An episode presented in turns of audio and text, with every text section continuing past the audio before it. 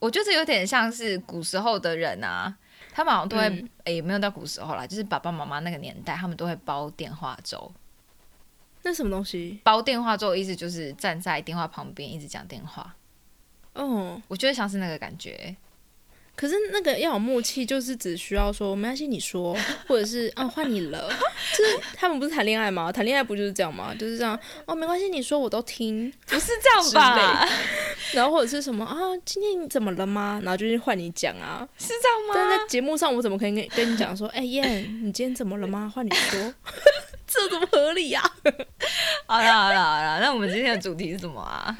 哦，就是哎、我我就是要问你说，你最你有看电影吗？就是最近有一场有一部电影叫做什么？我没有谈的那场恋爱，你看了吗？你有看吗？我没看。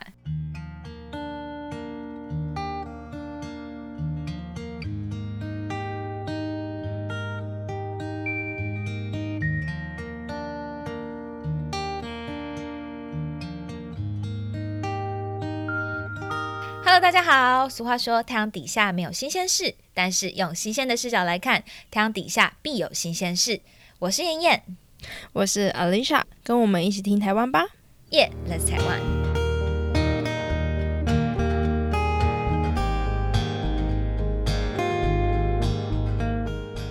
我一直有在关注这个电影，我觉得你是因为被被广告洗到，是不是？不是是被动的被推播，是哎这样讲也是是，但不是广告什么叫做。被动的被推播？反正我是因为我有追踪一个诗人，他叫林婉瑜，然后他是嗯写我没有谈的那场恋爱的诗集，还是散文集啊？散文集，散文集的原作者。嗯，然后因为那个电影的导演跟他借了这个书名，所以我才嗯。看到他发文说，哦，他的那个名称，他的那个书籍的名称被导演接过去了，然后电影上映了这件事情，所以我才注意到这部电影。哦，嗯。嗯，所以你完全没有看到任何的，就是行销手手是行销的部分，后来后来就是完全后来我才会去，我才会主动去搜索，就是我才主动的搜那个关键哦字，然后去看关于那个电影啊怎么样怎么样怎么样之类的。我要讲一下，我就是我有去看这部电影，但是因为我非常久没看电影，就是除了疫情的关系之外，嗯、我好像没有什么状况是我有一个很完整的时间可以去看电影的时间。然后，他这部电影是之前呢，我就是看了《角头外传》嗯啊，看《角头外传》就是电影爸邀请我们去的嘛，嗯，然后我们就是那天就在那个电影，就是电影院外面，就在那边大肆调侃《角头外传》。哎、你们真的真的是拿人，然后又不嘴软这样子。不是因为那部也真的有点荒唐，然后但是我们就在那个电影院外面，就是大肆的讲《角头外传》有多么的、嗯嗯嗯，呃，荒谬。就是奇奇怪怪，对对对对。嗯，然后但是没想到，就是过年后发现它是票房第一名，哇哦，冲破六千万，我们觉得很好笑。但是好啦，就恭喜他们。然后，但是我在那时候呢，就我在看电影之前呢，我去找了角头的前面几集，嗯然后因为其实我都有看，因为我就是家里有弟弟跟爸爸们，就是很爱看这种奇怪的电影，然后我就有跟着看，所以我大概知道剧情是什么。就我在搜寻的时候就发现了这部电影，可是那时候我只有觉得它的命名非常的呃韩剧，嗯。哎、你说我没有谈的那场恋爱，嗯命名非常的它很日剧或韩剧哦，我觉得它偏日剧感。嗯，对对，其实蛮日剧的，嗯嗯嗯就是很很呃，我觉得台湾可能现在的名称有慢慢的偏向这个方向，嗯但是以前不太像是这样。嗯，然后我就想说，哈，这看起来就是可能又是一一一部爱情剧这样。嗯，嗯结果那天晚上我回家的时候，就看到刚好看到徐玉婷跟那个吴康仁，吴康仁嗯受访，嗯然后他就在讲说，吴康仁为了这部戏就是增胖了二十公斤这样，然后但是他在一个月之内就瘦回来了。嗯可是因为你记得吴康仁以前有演过国父，我没看。他演国父的时候，就是也引起一些宣，就是一些讨论，就是因为他真的非常融入在那个角色里面，所以我本人觉得，本来我就觉得吴康仁这个人非常认真，嗯所以他应该挑的剧本也不会太不 OK。嗯嗯嗯然后，所以我就看了一下他们的那个受访，就在讲述他们拍戏的过程。嗯看他们开拍戏过程，会超想看这个剧情的，嗯。因为他们好认真哦，就是每一个桥段都是非常的刻画的。譬如说，呃，他在讲说吴康仁那个角色啊，他为了要塑造那个性格，所以徐玉婷有给他了一些功课，嗯。因为他知道吴康仁是一个非常暖的人，嗯。他会在片场的时候照顾其他人，嗯。所以他在他接拍这个电影的时候，他就跟吴跟吴康仁说：“我有一个功课要交代你，就是你不准在片场，呃，照顾任何一个人，嗯你只要把自己照顾好。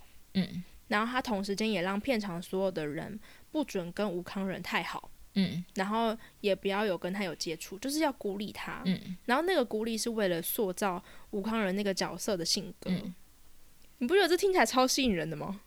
我觉得蛮吸引人的。整段过程会觉得 他一定被塑造成一个哇很深刻还是或怎么样的人，嗯。然后我就很想看，嗯。所以我进去我就还找了朋友一起去看，然后一进去的时候我就想说我对他的我对吴康仁这个角色的期待非常深，但是其实我从头到尾都没有看预告片，所以我不知道他演什么，嗯。我也不知道女主角是谁，嗯。就吴康仁。不是，我觉得他在里面不算是非常重的角色，嗯因为其实他有个呃主要的女主角主线，嗯，然后我就觉得很可惜，就是你知道那整部片拍完之后，我就觉得很可惜。你是为了康仁去的？没有，我是为了他那个角色，可是其实哦我没有看出，我没有看出那个角色的深度。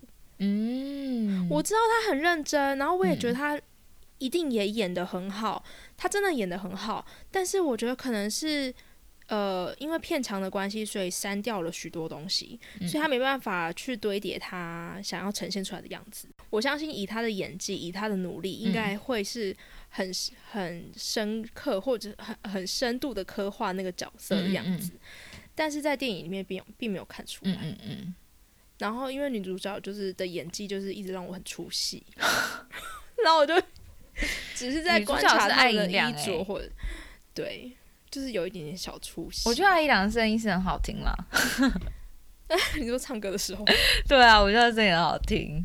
哦，然后但是因为那天我们在讨论这部电影的时候，嗯就是在讲说它的命名其实是很吸引人的。对，真的，我就是你你是因为这，嗯我就是因为它的那个名称，所以才会嗯对这一个电影感到有兴趣。因为我觉得，就是这一这个名称呢、我没有谈的那场恋爱，我觉得这个这一、嗯这个 slogan 就是反而更接近恋爱本身。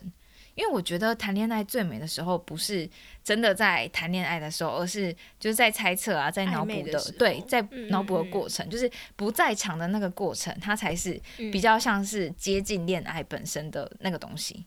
可是当两个人真的相处的时候，好像就呃，他就是真的相处了，他也那个状态可以被称之为在谈恋爱。可是我觉得他反而没有那么像在谈恋爱，他就是柴米油盐酱醋茶、啊，然后就是陪伴啊，哎、那那我觉得你会喜欢这部电影诶、真假的？我不知因为道哎、因为我觉得他其实有演出来你刚刚说的那一段，哦，只是我会觉得，嗯、我会觉得一部电影，如果你要到最后一刻才让我知道那个精华，我就会觉得我刚刚前面两个小时在干嘛？哦，好啦，但他的最后其实想要嗯。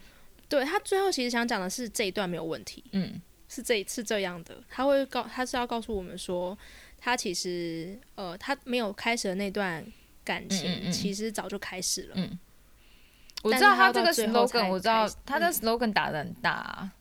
对啊，可是因为我看到那个是，然后我又我又很担心，不知道哎、我不喜欢我有一个想象好的空间，然后我进去很失望的感觉，我会太失望。对，没。错。对我就是不应该想象就进去就好。嗯，我会有点太失望。哎、但我觉得他这个这个呃这个呃标题或者说这电影名称，还有一个很有趣的事，就是我们在讲就谈一场恋爱，就是谈一叉叉恋爱那个嗯量词啊，都会用场嘛。然后场啊，它就是计算活动的单位词，它就是像嗯譬如说打一场球，然后开一场嗯。party，、它就是要有人在里面互动的，才可以叫嗯谈嗯。什么，就是一场恋爱。我觉得这个嗯。就是恋爱，它是要就是像像跳双人舞的那个感觉，那个意象，我自己很喜欢。嗯啊，我刚刚原本以为你是要说，它就是终究会有结束的那个时那个样子。我没有这么悲观我的我没有这么悲观，有可能是谈一场不会结束的恋爱啊？为什么？谈一场 谈一场场不不会结束的恋爱啊，可以。啊，因为你知道，就是人家也会说你这一段感情、嗯。或者是这一段恋爱，嗯，我就会觉得那个量词都哦是告诉哎人家要、断会有结束的对量，词。断就是会断，对啊、如果是一段感情的话。不会有结不结束的时候啊，哦，会有不就是结束感觉，都一定会有结束的时候。可是如果它嗯不结束，嗯嗯它就会变成婚姻，或者它会变成一段，它会变成一种关系。怎么办？我想跟你讨论呢，可是我觉得恋爱不是不是不是，我不觉得呃恋爱结束就是婚姻哎，我觉得哦不是啊，不是啊，嗯我是我只是说，它被称为恋爱的时候了。哦它被称为恋爱的时候，很容易感觉很像是会有一个下一个阶段要进行，不管是婚姻或是什么，哦，但是它是会有一个下一个阶段的。哦你会觉得那个恋爱好像只是某一阶段，但是它的下一阶段应该有别的事情要做。哦，嗯，好像有一点点可以理解啦。对啊，就是可能哦稳定，或者是呃呃分手。哎、可是我自己 是觉得，就算在婚姻状态中也是可以谈恋爱的哎、我意思说，哦就是跟理想状况下对跟结婚的人谈恋爱，不是说外面谈恋爱，是当然，嗯 但那个是很多元的。那但我自己觉得，你那样讲好像也是有道理啦。所以他不会讲说你跟你老公谈一场恋爱，他只会说你跟你老公像在谈恋爱啊。啊，对啊，我想中文、中文真的是对，就是哎、你们结婚了这么久，怎么还那么像在谈恋爱啊？就是这样子，对对。真的哎哎，所以所以如果就是嗯嗯嗯嗯，如果有一个人说我想跟你谈一场恋爱，你就知道他没有要跟你走长久。哦，真的哎，我说哦不，谢谢，我不想谈一场恋爱。就我想要谈恋爱，我没有想要谈一场恋爱，是好吧？好笑哦！哎、那然后你如果遇到嗯那种中文很差的，你就会很生气。对啊，怎么办？讲英文吗？笑死！我突然想到很好笑。我有一个，就是我听到一个，就是哎、这样讲不太好，但是反正就是有一个呃认识的人，然后那认识的人、他因为他常年单身，男生，然后很想要交女朋友，可是他一直都交不到女朋友，我真的觉得很不意外，因为他跟人的相处就是有一点点。嗯，不知道哎，我觉得那个应对进退比较可能是一般女生没有办法接受的。然后他有一次，他就是好像看到一个女生很喜欢，然后去约会的第一次，他就问他说：“哎、被怼我不？” Hello，是被怼 Kido，什么意我就从此不再意外了。我真的不太意外。不过？我跟你讲说，就是。嗯因为我们到了某一个年龄层，嗯就是很嗯嗯容易有那种朋友介绍的朋友什么什么之类的。嗯嗯然后就曾经有一个呃有哎、我忘记，反正就是谁介绍的人嗯这样，然后我们就出去就嗯是聊天的东西，嗯对。然后他就在路上的时候问了我一个问题，然后我就当下吓歪，我想说怎么样？被这对我不？问题 没啦没啦，他说他问我说，嗯，他说你应该不建议跟婆婆住吧？等一下，你们只是刚出去吃东西？对，而且是第一次，是第一次，真的是第一次。然后我真的只是去吃个饭哦，因为呃那个朋友可能很好，还是怎么样，嗯就是我跟他真的只是去吃一次饭，嗯嗯，然后他就问我说：“你应该不介就是意不不介意跟婆婆住吧？”然后我心里面想说：“哈，哈？呃，我要怎么回答？”哦天哪，那哦天哪，我哦天哪，真的哦天哪，那你怎么回答？哦，然后我就慢慢发现，好像大家都是有原因的，就是 可能需要有一哎、些你不要这样讲。不是啊，不是那种原因啊，我是说大家都会需要一些就是社会的磨练，然后你哦会让自己更加的知道如何去应对一些事情，对对对，哎、可是现在来讲，作为一个成熟的大人呢、我相信你的应对上面不会让他感觉到他这样做不对。你有让他感觉到他这样做不对吗？是没有，因为我就很怕人家尴尬的啊、所以我觉得他就是好像人过了一段时间之后，你就算跟这个世界相处的不好，世界也不会让你知道，这很可怕哎、哦。你看吧，哦，你的意思是说，嗯。其实我也没有让他知道对啊这是不，对啊这是奇怪的事情，对啊，所以他就会继哦续，除非他有一天有一个很就是坏的女生翻白眼，或直接嗯开门下车，就说你在讲什么屁东西什么之类的。哦，然后他才会感受到，他才会感受到。可是他也有可能没有感受到，是他讲问的那句话不对。他可能只是觉得说这个女欸生的脾气就是不好，这个女生不是一个好的女生之类的。哦。可是因为可能要看每个人的个性，因为我很怕人家尴尬，我知也很怕嗯，场面尴尬。对，所以我觉得就是以我对你的了解，我觉得你也不会不会因为你，然后这个男生他知道说他问了一个会让人 就是翻白眼翻到的，对啊，很夸张哎，对啊，嗯。好夸张哦。你有你有遇过什么就是很很特别的奇怪的问答题吗？我想一下，问答题哦，这样子一时半刻我真想不出来因为。很常会出现在问答题上啊，就是呃两个人相处的时候，就是很容易那些错误都是出现在问答题上，我想一下嗯，哦，或者是一些肢体动作上。我想一下，你这样子我突然都想不出来欸。哦，我有听过一个嗯故事是，呃，有个女孩子，就是她朋友介绍，朋友介绍很不错的男生，还好像不错吧，我不知道、嗯嗯。的男生给他，然后但是他们他觉得他聊天起来都一切都很 OK，、嗯嗯嗯，可是他在结账的，就是吃完饭要离开的时候，嗯。他在肢体上面碰碰到他的手，嗯嗯嗯。但是那个碰是他觉得很刻意的碰，嗯嗯然后他就马上觉得，嗯、这样子不行，嗯。然后就再也没有联络了。嗯。但我自己，可是我觉得这嗯种事情，对方一定会不知道为什么。可是我自己会觉得，像那种就是人的解读啊，因为会真的会因为生活的环境的不同，所以会有不同的解读。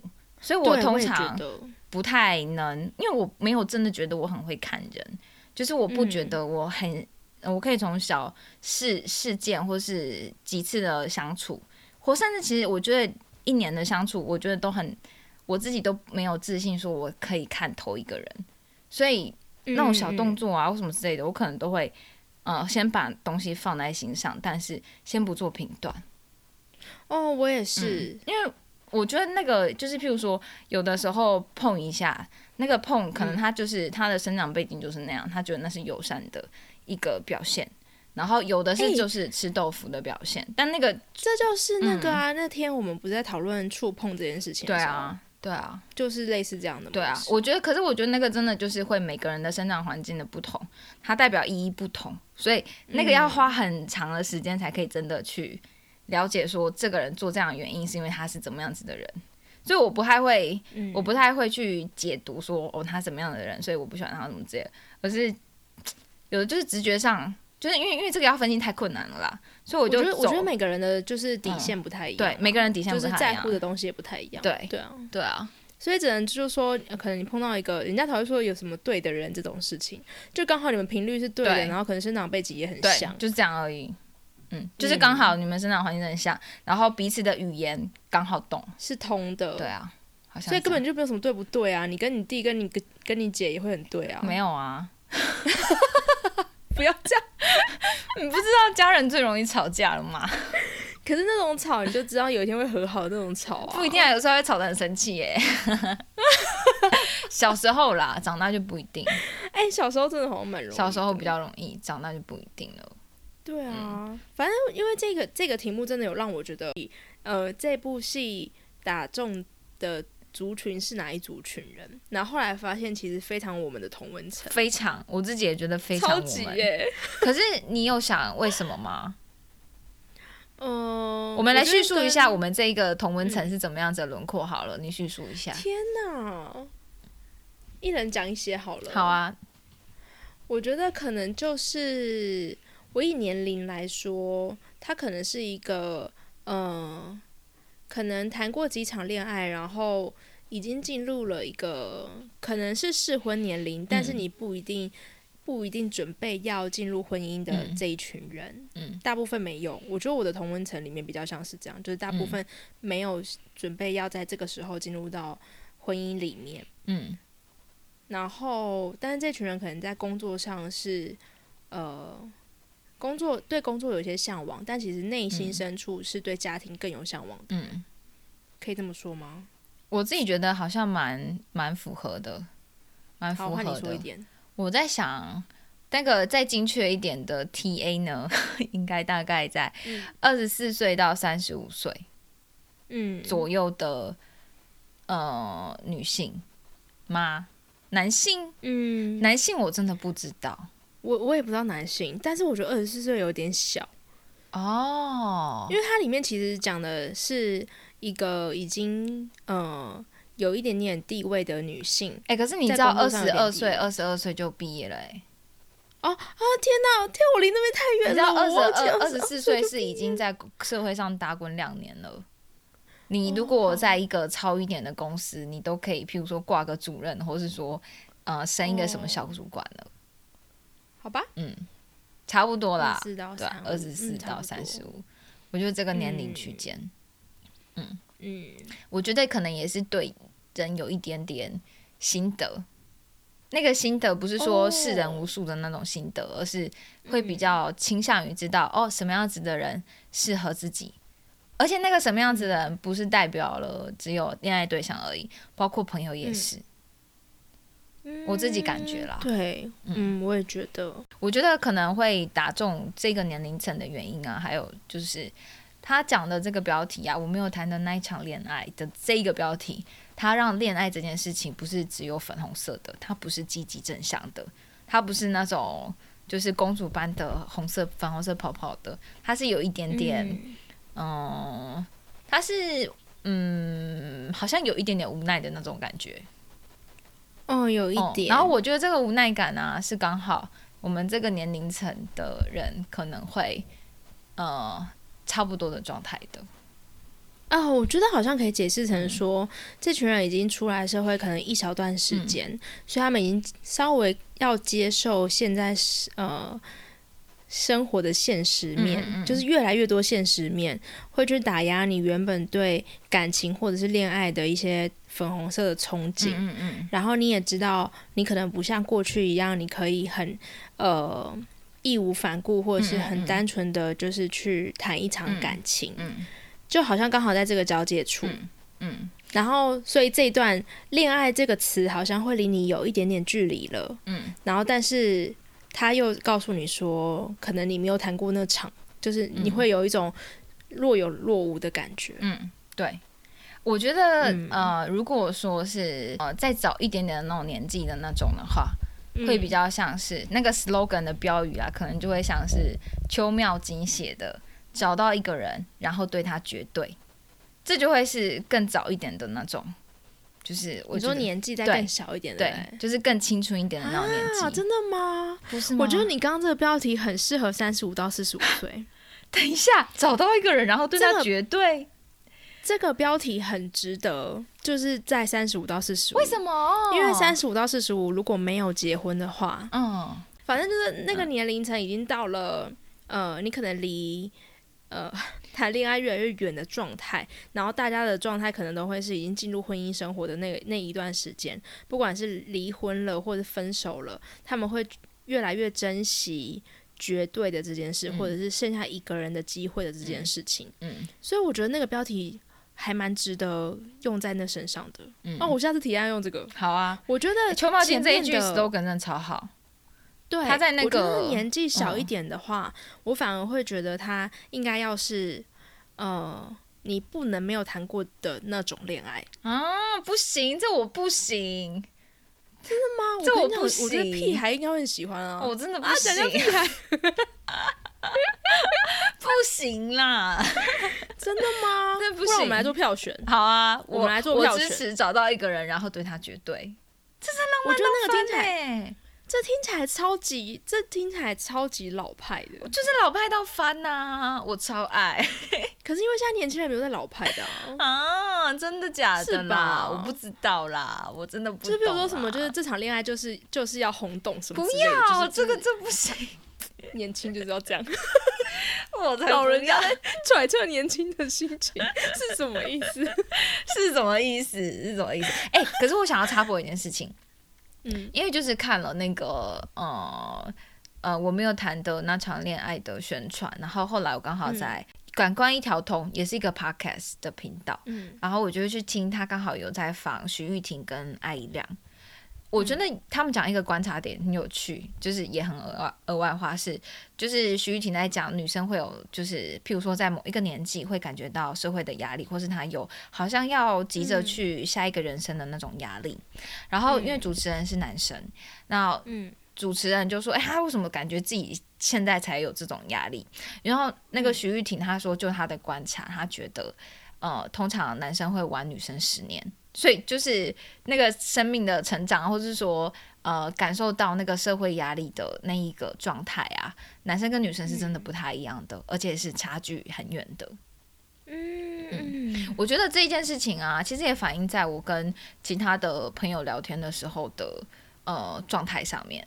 我可以感觉，就像我们嗯之前有想说要做那个绑架的，就是这种心情。对，我觉得跟女生聊天，真的多数也不是说多数啦，会呃，就算我没有讲，我没有提起这件事情，有时候在聊天当中会不小心的就会发现说，大家会有这样子的想法、跟担忧、跟压力在。嗯可是跟嗯男生聊天的话，多数的话好像还好，就会觉得，对，嗯，就会觉得还好。这是什么？我也有发现这件嗯事。嗯嗯。可是我觉得女生，嗯。我觉得像我啦，我现在的状况，现在的年龄层刚好就是借在呃社会压力很严重的状况，嗯。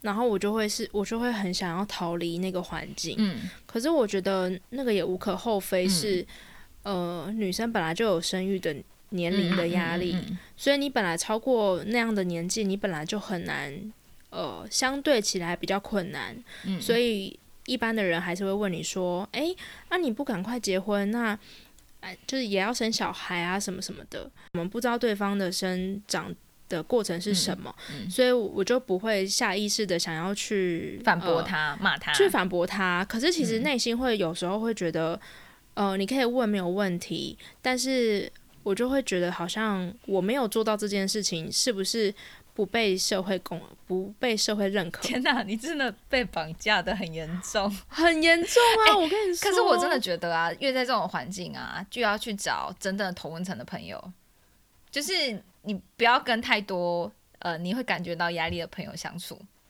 因为因为就算怎么样讲，就是社会有大多数，就算八十趴的人都是在某一个时间，然后去达成某一件事情好了，但那又怎样？嗯嗯，一定还有二十趴的人就是没有做这件事情啊，然后这二十趴的人对，其实还是很多、啊，就是在安慰自己。不是安慰，我觉得不是安慰，那是找一个比较舒服的地方嗯去过。哦，对啦，嗯就是你只能想办法找一个比较舒服的方式嗯让自己过，嗯但是你也没办法去忽略这个状态。嗯因为这个状态，就算你现在叫呃，现在叫你去结婚，你也不一定会结哦。嗯可是当别人来问你说：“诶，你为什么不结婚的时候，这两个是不同层次的不舒服。嘿，哎、可以说一下吗？我想要聊，就是、嗯呃，我我现在跟你讲说，嗯诶，我觉得你现在应该要结婚了吧？现在都几岁了，应该要去结婚，嗯不然你会来不及生小孩。这个是你会觉得哈，我好像应该要做这件事情，这个是这种心情。可是如果现在真的让你有一个男生出现，然后问你说：“诶，我我想要结婚，我们想要组成，我们一起组成一个家庭。”你不一定很喜欢这个男生，可是你做不到。这个的不舒服在于你根本就没有想要结婚。哎、等一下，我不太懂哎、等一下我的解释是什么？我等一下我真的不懂哎、我的解释是什么来，你帮我再讲 一下好不好？对不起，就是一个呢是社会给你的压力，可嗯是一个是你对自己不愿意妥协，哦，就是，你不愿意妥协妥协去接受一个。但我觉得还是真的不能妥协啦。我是这样想啊，我是这样对啊想我觉得是只不能妥这两件事情都让你会，这这两件事情是矛盾的。怎么会矛盾？为什么会矛盾？会矛盾吗？呃我说他在事情的解释上面是矛盾的，因为，呃，如果你接受了别人对你的质疑，就是质疑这件事情，就是质疑说你怎么还没有，那你会不会来不及？你被质疑来不及这件事情，跟你明明有但是却不要，这两件事情矛盾的啊。真的让你有一个选择，是你现在结或不结的时候，你不一定会在这个时刻结婚。嗯，哦，因为那天刚好嗯我朋友在问我说，哦，我最近呢，就是剩下的两两组的朋友，未婚的嗯都准备要结婚了，嗯然后刚好我就跟了一个另外一个同温层，就是那个二十趴的嗯朋友在聊到这件事情，我就说我非常祝福他们，但是，嗯，我自己会觉得我已经离开，呃，我不是我离开，是我的圈圈的人已经一个一个跳出我们这个圈圈。但是其实你要我跳出这个圈圈，我在这个当下可能没有很想要跳出去，但是我只是会觉得我在这个圈圈里面好像变得很孤单，因为我的圈圈里面没有人了。你这样讲我可以理解，嗯，你这样我讲我可以理解。你的意思是说，你其实没有，你没有要追求，你并没有要追求跟大家一样标准的幸福，但是你有你知道你自己有自己的时间要走，但是你真的也免不了觉得这个时刻是孤单的。对，因为大家都真的去另外一个就是状态了。嗯嗯嗯。好，这样子我可以理解。对，我刚刚不知道在讲什么，但就是这样。对，就是会觉得，嗯，这个圈圈好像越来越空了。嗯嗯嗯。空间变得很大。哦，很舒服哎，这样子空气很新鲜。里面那边溜冰了。以前很挤，现在可以跳舞。对，还可以跳舞。但我觉得，我觉得其实。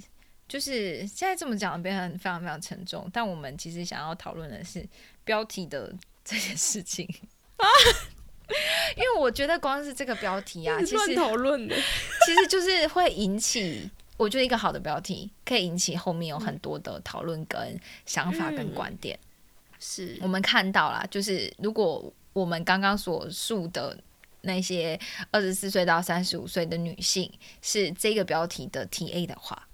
我觉得这个标题就可以引导出我们刚刚所讨论的那些我们考虑的点啊，我们的状态啊，巴拉巴拉巴拉之类的。应该是说，在这段期间，每一个女生，或者是每一段，嗯，或者每一个圈子的女生，看到这个标题的时候，都会引发不同的想法。就是对，对，她会有，我其实会有不同的观点跟不同的考量的东西。我觉得那是一个好标题。嗯嗯嗯，所以我其实我觉得这是一个很棒的。对，嗯，我们就是喜欢这个标题，对，我们就是喜欢这个标题，所以主要这整集都只是在讲这个标题。对，我们就是从标题，然后就是慢慢的就是发现了我呃这个同文层的观点，对，然后也发现了，譬如说呃二十四到像你现在二十七这段时间的人，我还没还很久，我还还有半年。好，然后二十七之后的人在想什么，其实都会有一点点小小的差距。嗯。嗯我我只能说他的名字真的找的很好，真的找很好哎，所以标题这件事情真的很重要哎。我还有另外一个印象很深刻的标题，我觉得应该所有呃，应该多数的人都听过，就是《老派约会之必要》，那个是李维京的书名嘛？我觉得那本书我看了全部的书，就是全部的内容，我必须说，我觉得它标题真的好，因为。哎，不要不要不要不要误会我。可是其实李维京，我觉得他有的篇章我是真的很喜欢的。啊，有的篇章我觉得他的标题真的好。嗯。然后“老派约会是必要”这个标题非常好。然后这个标题它直接点出了某一种类型的人所向往的约会的方式，甚至是谈恋爱的方式，然后跟人相处的方式。嗯。你那个时候有听过这个标题吗？有啊，那时候有一阵子超流行的，是吧？是吧？对，有一阵子很流行。哦，但是我觉得一样，就是在同温层里面流行。真的假的？我的视野太狭隘了，我的求同温层全部都知道。知道，知道归知道，但是其实我说这个模式，嗯，真的是某一个同温层里面哦，就是非常可能向往或者是流行的事情。那那你呢？你向往吗？我小时候很向往这个模式，然后嘞，现在你知道，就是看琼瑶长大的孩子，或者是，哎，这一定是，可是他真的很浪漫呢。然后我快快我念一段：我们要散步，我们要走很长很长的路，约莫半个台北那样长，约莫九十三个红绿灯那那样久的手牵手，超浪漫的，啊超浪漫的。那你现在不不期待这种东西了？不是不期待，只是会觉得它不符合。它不符合就是现代人的模式，真的吗？嗯，我的意思是说，我只能说就是圈子不一样。嗯，就是之前我们不是一直在讨论说那个很厚的同温层嘛？嗯，就是总统大选的时候，不是在讨论说各自的同温层都很厚吗？然后我才慢慢发现，真的这一圈的人啊，就像你不喜欢看 YouTube 啊，是那样的概念。哦，我可以理解，就是他们其实有他们自己的模式。哦，但不能说他们的模式不浪漫，或是或他们有他们的浪漫，他们有他们的浪漫，只是他们不是老派的浪漫。对，好好好，这样我可以理解了。我现在有很认真在看 YouTube 啦，不要啦，也也不用这样吧。就是为了要跟这个世界接轨。我跟你说，我真的有时候有些我真的，我觉得我已经比你世俗非常多，因为我真的不是在云上面的人。但是有时候我真的是笑不出来，譬如说脱口秀，嗯，我真的是大部分百分之就是六七十的状况下，嗯，我是笑不，我是笑不出来，我 get 不到那个点呢、哦，是哦，哦，你你你可以是是我应该没办法啊。我你等下你等下去看没有，我连我连那个很红的那种什么那种 YouTube，我真的都笑不出来哦。对，所以我才说那是就是圈子的问题，毕竟人家真的很红哎、他有很红，一定有他的道理。我觉得，我觉得，我觉得那是我的人的问题。嗯，可能是因为我也是从就是这几年才开始有接触 YouTube，嗯我之前也是完全不看的，嗯因为我觉得好无聊，就是我要浪费一个时间在那边看影片。嗯，我也是。然后，但是后来发现他们点阅率有点高到哦，因为要开始做行销了嘛，就是我们要有做一些嗯就是案子里面需要用到，然后你就只好去研究一下，你就发现嗯怎么办？我不知道这笑点在哪。可是我真的觉得要去，呃，我真的觉得我会就是再去多看，对，是是是必须的不是不会嗯不是逼迫自己的那种啦，而是因为会发现这个世界的人真的是跟我想的有点不一样。嗯，嗯，那我觉得你是真的蛮需要看一下，就 是可以他从可以把你从从云上面接下来。对，接下来懂一下，现在大家都在讲什么东西，这样子。对，没错。没错，我觉得他还有那个，嗯，就是吸引我这个电影啊，这个电影还有另外一个嗯会吸引我的点是，他们在 podcast 访谈里面有讲讲到说，他们有一首歌，你有看到那首嗯歌吗？没有就是他说有一首歌，什么刘文正的歌哦，然后是他们哦哦，有有对有，一家嗯人都会唱的歌。我觉得这个、嗯嗯这个桥段啊，他在说出来的时候是吸引我的，因为嗯我们家就会有这样子的歌，可能爸爸嗯喜欢的某一首歌。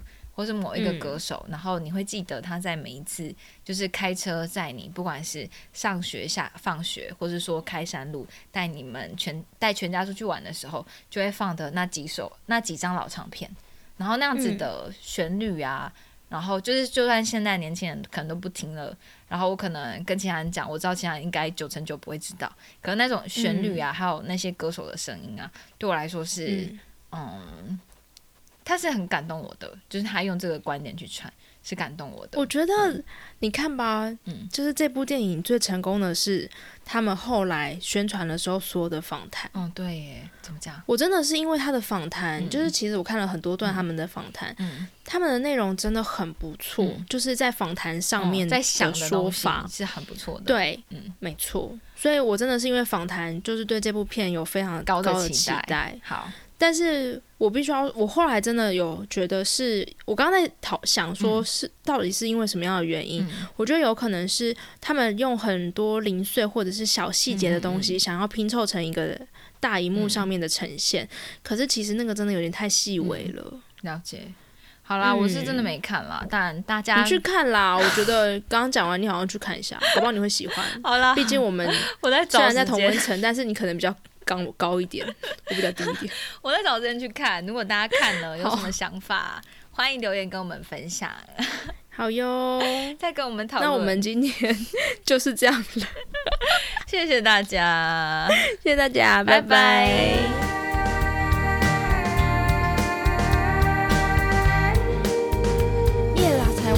各大的 podcast 平台呢都已经上架喽，每周我们都会固定更新。如果大家喜欢我们的内容，可以按下订阅，给我们五颗星的评价，订阅数越高，会帮助我们被系统推播，被更多人看见哦。